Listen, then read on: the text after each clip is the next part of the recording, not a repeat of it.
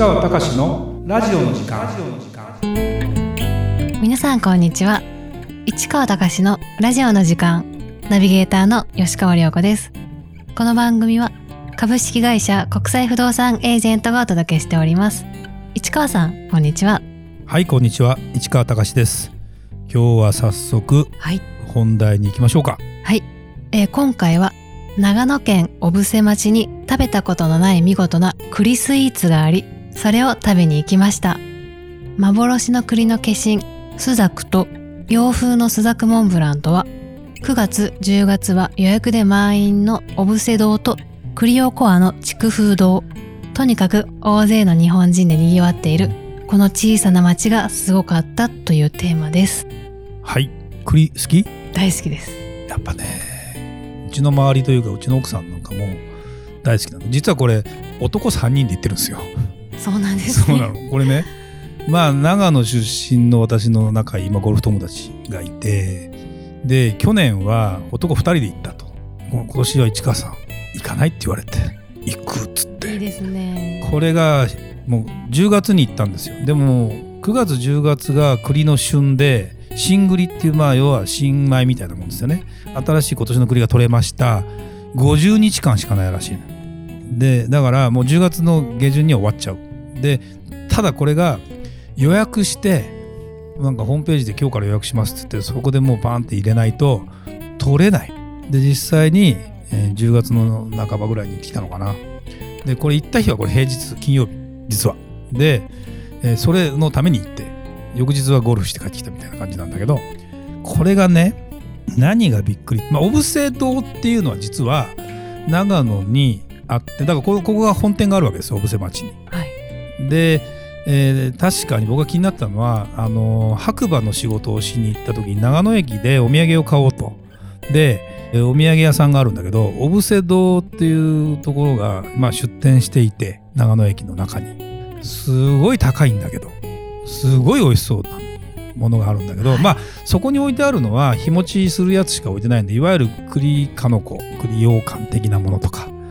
でそれは買ってったりして美味しいんですよで僕自身はでも栗の話をするとね生まれて僕の父親の実家とかに栗の栗林があったというか栗の木がもういっぱい生えてたから栗食べ放題状態だったらもう毎年秋になると。そうなんですね。そう。だから嫌いじゃないというまあ好きなんだけど栗に関してそんなにその値段が高いとかにも価値があるっていうこと自体はあまり認識もせずみたいな感じであったのね。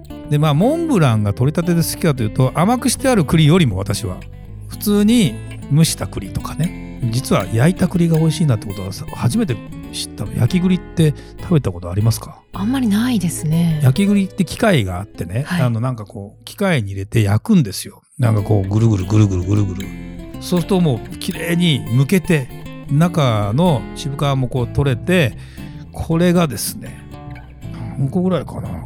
6個ぐらいで500円ぐらいするんだけど。6個も入ってないな。1235個ぐらいか1個100円ぐらいする。美味しいのなんのってびっくりした。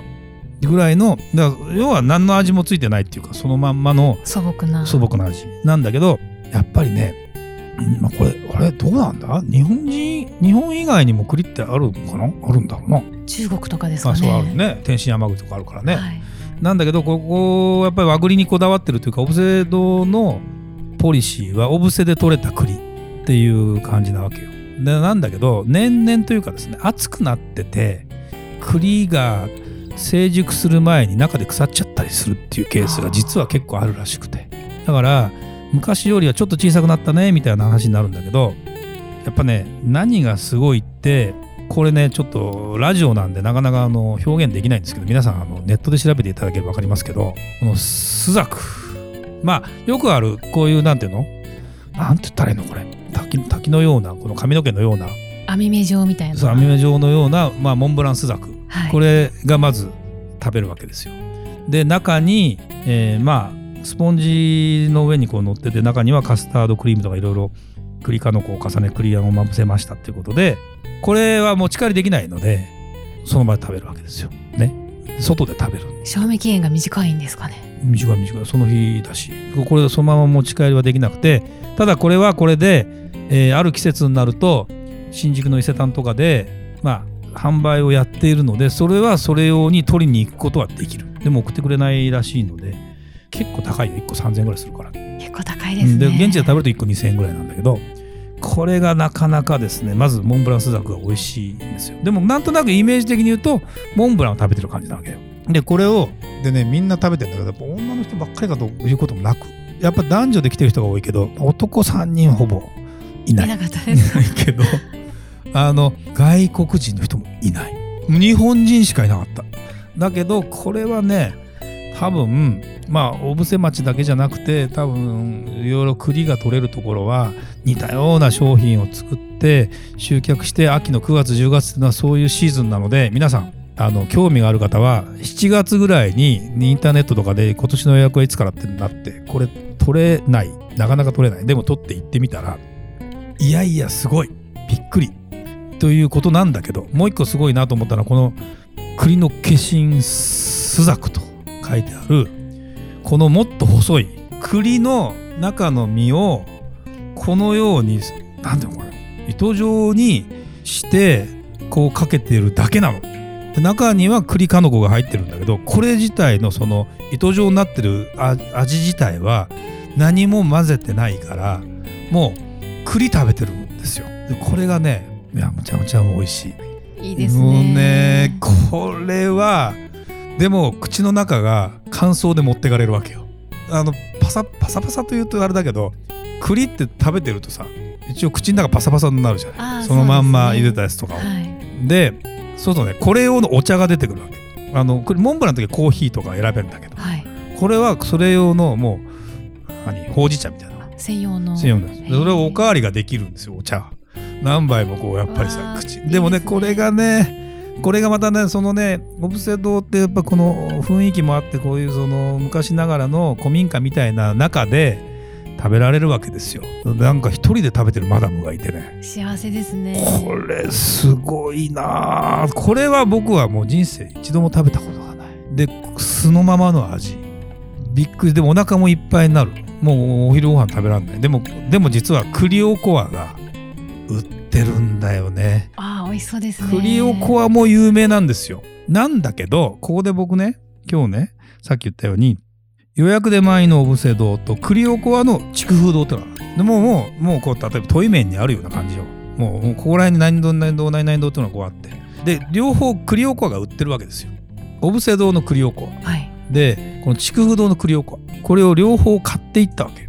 その日まあ泊まろうっていうことだったんで。で泊まって食べました。全然コンセプトと味が違う。え違うんですか？違う。これも両方買ってみるのをおすすめ。小布施堂はおしゃれ。要はね栗おこわってなんとなく栗が混ざってる栗ご飯っぽくなるうんっていうイメージでしょ？はい。だからもちろんおこわはこあのもち米みたいなおこわなんだけど小布施堂の方はおこわと栗が別々にあって栗がボンボンボンと大きいのが上に乗っているって言ってその栗が味が甘いだから味付けしてないっていうか。だけど栗本来の味。これがね美味しいんだけど実はこの筑風堂の方がお栗おこわでは有名なの。要は普通に普通にとかだからおこわの中にこうこれこの栗を切って入れてあって味付けがついてて。これもやめられないというかです。美味しいんですね。美味しいよねみたいな感じでこういうねもうね世の中があるのかとどちらがお好みだったんですか？僕は筑風堂が好きだったんです。あそうなんですね。なんだけどそれは初めて小布施堂の方の栗岡を食べてみてなるほどと。これしか知らなかったらこれはこれでと思うけど、一般的な栗おこわいうどっちで有名かって栗おこわはもうその筑風堂は栗おこわで売ってる店なわけよでも小布施堂は栗の甘いそのスイーツ的なもので売ってる店だからおこわはあるけどおこわが主力商品じゃなくてだってこのパンフレットここれこれね。ほらこれ皆さん見えないと思うけどおこわの上に全部栗がこう綺麗に乗ってるわけよ。ぎっしり乗ってこうますね。これ中に入ってるわけじゃないから。上に乗ってる。これはこれで美味しいけどね。とか栗大福。6個で4000円。すごいお値段ですね。栗かのこケーキ栗あんケーキ栗かのこタルト。落雁は置いて栗羊羹。栗かのこ羊羹栗羹っていう栗羹さんっていいるけどね。栗羹っていうこれはあのあれですよ。なんだ？水羊羹だね。要するに。栗の味の水羊羹みたいな感じ。これも小さいね。6個で3000円ですよ、贈り物とかに良さそうですね、うん、だからおお土産に買って帰るだけで1万円ぐらいするみたいな。でも絶対喜ばれますよね。喜ばれる。栗持ってって嫌な顔されたケースはほとんどない実際問題。でもこれって食べてみないとわからない。で行ってみたらもう小さな町よ小さな町なのに駐車場満員。人わんさか。えこんな世界が。知らなかったみたいな。でこういうのってますます加熱してまあもちろんなんかバスで来るっていうようなその観光バスが止まるような場所もああるんだけどその日は平日まあわかんない。時間帯によったのかな。でももうね満員ですよ。でああこういう世界があるんだなと思うとなんていうかね、まあ、贅沢というかなかなかこの贈り物にもここのお菓子はいいよね。あんまり本当にこの直営まあでもデパートには割と入ってたりする。今僕が食べたやつはデパートで当然売ってないんだけど有名まあ東京で行くと銀座三越新宿高島屋東武百貨店池袋とか銀座長野六本木ヒルズとかってもうそ そんなやっぱりすごいところぐらいに入ってたりするということで非常にまあ九州も関西も北海道もデパートにはありますよみたいな感じだよね。これどうですか？食べたいですよね。ぜひ食べてみたい今日持ってくればよかったねってもうねそうはいかないんだなこれが。あの賞味期限の関係もあるね。ぜひねちょっとこれはね一回ねこういうところでねやれたらいいね研修みたいなね。そうですね。いいよね。そしたら楽しいよね。ここで食べながらあの収録するのもいいかもしれないね。楽しいですよね。楽しい楽しい楽しい。ねディレクターさんのねあの高級車でね行くといいよね。もうそれはだいぶ贅沢なことだいぶ贅沢だよね。もう近いよ。3時間半ですよ車で。もういつもディレクターさんもうね56時間平気で乗って車で生活してるぐらいの方ですからねだからそれを思えばぜひその車に乗っていきたいなということを思いながらもうぜひですねもう皆さんあのネットで調べていただきたい。これちょっと動画で見せられないのが残念ですが。そうですね。はい、そんな話をですね皆さんちょっと聞いてみていただきたいと。だからどら焼きとかもいろいろあるんだよ。そそこまでたどり着かない。あそうなんですうね、ん、だっていろんなものやっぱりねこの栗に近いものを食べたいというか、あメニューが豊富なんですね。メニュー豊富ですね。なのでぜひちょっと。だだってだってあれだもん。本当に栗羊羹とか高いもん。1本1万円ぐらいすると思うあるよ。ここのお店じゃなくてね。全国的に見ても。でもそういう美味しい味を知ってしまうとそれをお土産にしてしまわなきゃいけないこのハードルの高さ。そうですね。難しいですそうねなんですよね。と思うと、まあ、とりあえず話だけしてものはありません。残念ながらというところなんですけど。っていうところでまた機会があればここに買ってくればいいよね、まあ、羊羹買ってくれば1年ぐらい持つ話かな。あそうなんですね。そうそうそう。なのでごめんごめんなさい。あの今度買ってどっかのデパートで買って持ってきます。次回いいかもね。楽しみですね。はい。ということで。はい。どうもありがとうございました。